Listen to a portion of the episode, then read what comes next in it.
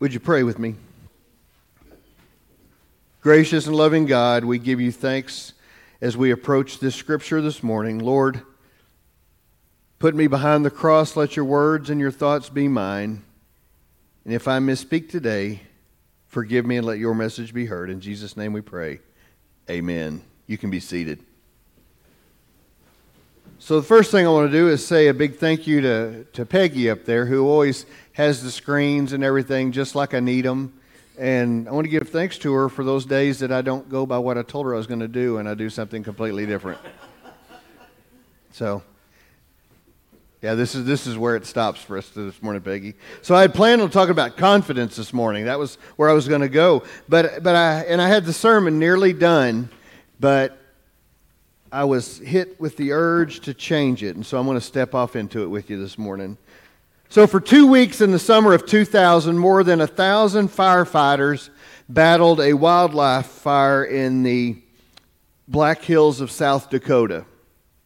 46 year old Janice Stevenson was convicted of starting the fire and was sentenced to 10 years in federal prison and 25 years in the South Dakota State Prison.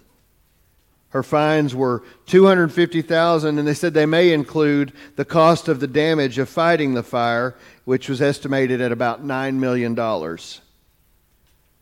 Ms. Stevenson admitted stopping along the road on August the 24th, lighting a cigarette and tossing the still burning match out the window onto the ground. Quote, instead of putting out the fire, she contemplated it and decided to leave the area. And when it was over, more than 80,000 acres of federal forest was burned. In Scripture today, James likens the tongue to a fire that consumes a person and ultimately a community. Rumors and half truths and grumblings and caustic remarks and hurtful things said, all these smoldering matches have the potential for burning down acres of office morale and family peace and community oneness and church unity. So I'm asking you this morning do your words build up or do they burn down? Would you join me on, in the book of James, chapter 3? We're going to be verses 5 through 12. James 3, 5 through 12. If you're looking for James, go to Hebrews and turn right. James 3, 5 through 12. It says, So also the tongue is a small member, yet it boasts of great exploits. How great a forest is set ablaze by a small fire! And the tongue is a fire. The tongue is placed among our members as a world of iniquity. It stains the whole body, set on fire the cycle of nature, and is itself set on fire by hell. For every species of beast and bird, of reptile and sea creature can be tamed and has been tamed by the human species, but not one can tame the tongue, a restless evil full of deadly poison. With it we bless the Lord and Father, and with it we curse those who are made in the likeness of God. From the same mouth come blessing and cursing. My brothers and sisters, this ought not to be so. Does a spring pour forth from the same opening both fresh and brackish water? Can a fig tree, my brothers and sisters, yield olives, or a grapevine figs? No more can salt water yield fresh. This is the word of God for the people of God. Thanks be to God. So I titled today's message, What We Say Matters. So the damage the tongue can cause is like that caused by a forest fire. The picture of a forest fire is common in the Bible. It's, it's the prayer of the psalmist that God may make the wicked like chaff before the wind. And Isaiah 9, verse 18 says, Wickedness burns like a fire. It consumes briars and thorns. It kindles the thickets of the forest. And this is a picture that the Jewish folks knew well. In the dry season, the, the grass and the low growing thorn bushes and scrub were as dry as tinder. And if it was set on fire, the flame spread like a wave, which there was no stopping. The picture of the tongue as a fire is also common Jewish picture. Proverbs 16 says, A worthless man plots evil, and his speech is like a scorching fire. There, there are two reasons that the damage which the tongue can do is like a fire. First, the tongue can damage from a distance. A chance word dropped at one end of town can bring hurt and damage to the other end of town in an instant. The Jewish rabbis had this picture life and death are in the hand of the tongue. You see, a person can drop a malicious word or, or, repeat a scandalous or untrue story about someone who they don't even know, who they don't even know, or about someone who lives hundreds of miles away, and it can cause instant and infinite harm. The next thing is the tongue is uncontrollable. Three things come not back the spent arrow, the lost opportunity, and the spoken word. Rabbi Joseph Telushkin once said, I have lectured throughout the country on the powerful and often negative impact of words and asked audiences if they can go for 24 hours without saying any unkind words about or to anybody. And invariably, a minority of listeners raised their hands and said, Of course I can. Some laugh, a quite large number call out and say, No, I can't do that. And the rabbi responded by saying, Those who can't answer yes must recognize that you have a serious problem. If you can't go without talking negatively to somebody or about somebody for 24 hours, you have a problem. If you can. Um, if you cannot go for 24 hours without smoking, you are addicted to nicotine. If you cannot go 24 hours without a drink, you're most likely an alcoholic. Similarly, if you cannot go 24 hours without saying an unkind word about others, then you have lost control of your tongue. That's straight from the rabbi. But you know, few people don't realize the destructive power of the human tongue.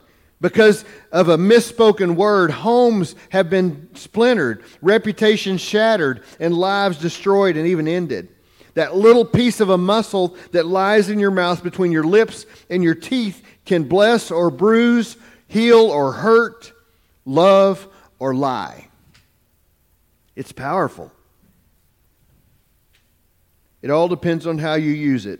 And God says that we must never cause our neighbor to suffer. One time when I was trying to do a lesson with the youth, um, we did a, so in Nocona, we did uh, FCA over there, Fellowship of Christian Athletes, uh, the, the organization had died years before, so the preachers went into the schools on Tuesday and Wednesday and did uh, FCA with the schools, which was kind of cool.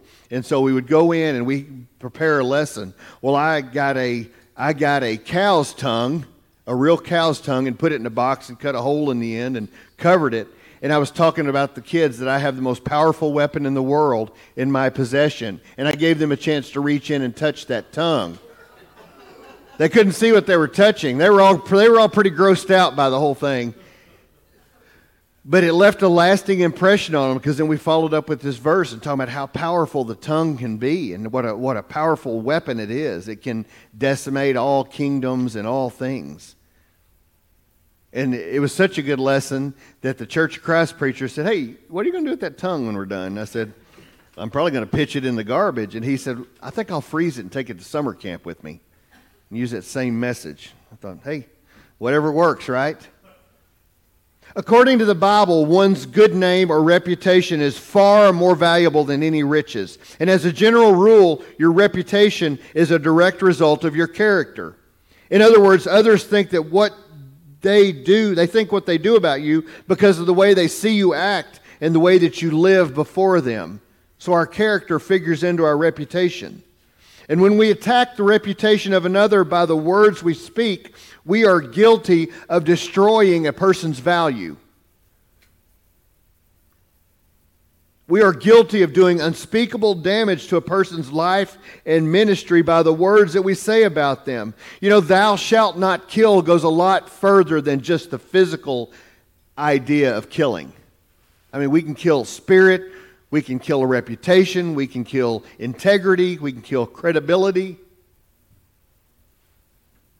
I remember reading of a woman who was guilty of gossiping about her pastor. Oh, we're getting personal now, aren't we? She felt guilty and she went to him to apologize to him and to try to make it right. And the pastor said, Well, I, of course I accept your apology. Of course I accept your apology. And he said, But what I want you to do is I want you to, to take a chicken and to go to the top of the, of the church steeple, and I want you to pluck all the feathers and let them blow away in the wind. And then when you do that, come back to me. And so she goes and she plucks the chicken and she lets it all blow away. And she comes back. She says, Preacher, I've done what you asked me to do. And he said, Now go and collect the feathers. And she said, Well, I obviously can't do that. And he said, Nor can you change the damage that you've already done to me. The words of a false witness can be forgiven, but they can never be forgotten by the ones who have been affected by their poison those who have heard and those who are being attacked. Eternal damage can be done. It's a sad day when one person thinks they have to repeat something on another, and this behavior is hateful to God and demeaning to others. There are several ways in which people are guilty of using their tongues against one another. There's slander, and that's defined as communication of false statements injurious to a person's reputation. And we are guilty of this when we speak about another person, lie about another person to harm them or their reputation. I can't, I can't think of mean girls in, in, in middle school when I think of that.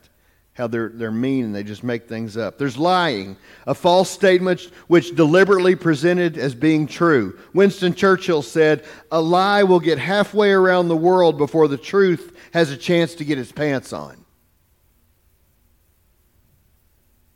There's criticism, statements made about another's actions, ways, and deeds in an effort to hurt their reputation. Now, constructive criticism is a good thing, right? Something that's helpful and, and, and nurturing. But destructive criticism is devastating to you and the people you are criticizing. There's tale-bearing. And this is a practice of spreading gossip and rumors about others. It may be that the rumors are true, but that doesn't give us the right to tear down a person's being, does it? Why do we feel like we have to get in on rumor telling? If we learn something private about our neighbor, the only person that you should share that with is God Almighty. Because God knows what that person needs. And thankfully, God knows what you need too. Gossip's a sin, friends. There's exaggeration when we stretch numbers or statistics or facts to make things look better or worse than they really are. There's silence. When you know an untruth is being told about somebody and you keep your mouth shut, that's not good. There's the old phrase, loose lips sink ships. Everybody heard that one? Loose lips sink ships. The old saying is appropriate for church because many churches are in turmoil because of gossiping and foolish talk and pettiness and busyness and stepping out of our lanes. Proverbs 12:22 says, "The Lord detests lying lips, but he delights in men who are truthful." Get that? The Lord detests. But I'm going to I'm to share one more with you. Proverbs 6 16 through 19 tells us there are six things that the Lord hates. Hate's a big word. Six things that the Lord hates, seven that are detestable to him haughty eyes, a lying tongue, hands that shed innocent blood, a heart that devises wicked schemes, feet that are quick to rush into evil, a false witness who pours out lies, and a man who stirs up dissension among brothers. Those are the things that the Lord hates. So, we want to ask ourselves today are we guilty of using our tongues to harm another? If so, we got to fix it. We got to be quick to stand up for those who are being torn apart by the mouth of a gossip. Be ready because if a gossip will gossip to you, a gossip will gossip about you. There is no loyalty among gossip. We need to be careful how we handle those that fall into sin. Many lives have been destroyed because people's talking, people talking about others behind their backs and condemning them instead of praying for them and letting God work it out. Where is the grace? I read something this morning that said maybe we're offering too much grace. Really? Is there a such thing as too much grace? That came from a Methodist clergy that I read that. There's something wrong, friends. The idea of it come, what comes around goes around isn't good for anybody. Here's a practice in living uh, when it comes to what you will say or refrain from saying. And everyone loves a good acronym, so here we go. This one is think. Think. T, is it true? Is it true? H, is it helpful? I, is it inspiring? N, is it necessary? And K, is it kind? Is it true, helpful, inspiring, necessary, and kind? You remember the childhood saying, Sticks and stones may break my bones, but words will never hurt me. You got that? Remember that, right? What a lie. What a horrible lie that was. I know I was told that as a kid. Sticks and stones break your bones, but words don't hurt you. We, we probably even told our kids that. What a horrible lie that is because words can tear people to the core, folks.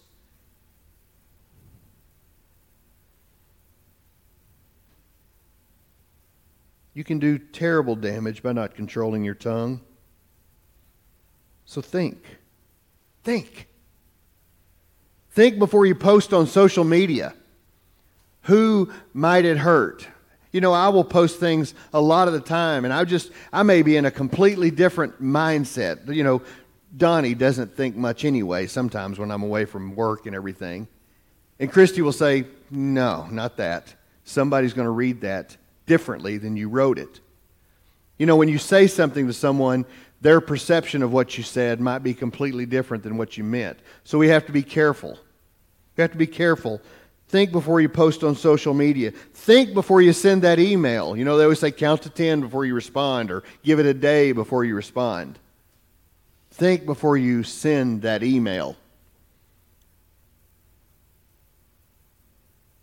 Think before you write a note that might tear somebody down.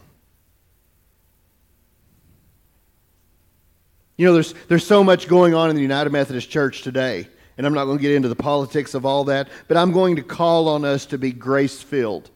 You know, we might not all agree on everything, we might not agree on all things, but I believe that we can agree on the essentials that Jesus Christ lived and died for us that He offers us salvation and mercy and grace. Friends, I think that's something we can agree on. And we can come to church and we can do the business of God with that in mind. And the other stuff, we don't really have to worry about so much every day. But it's on us to extend grace to others. We need to rise above the pettiness because, friends, we are better together, and what we say matters. In the name of the Father, and of the Son, and of the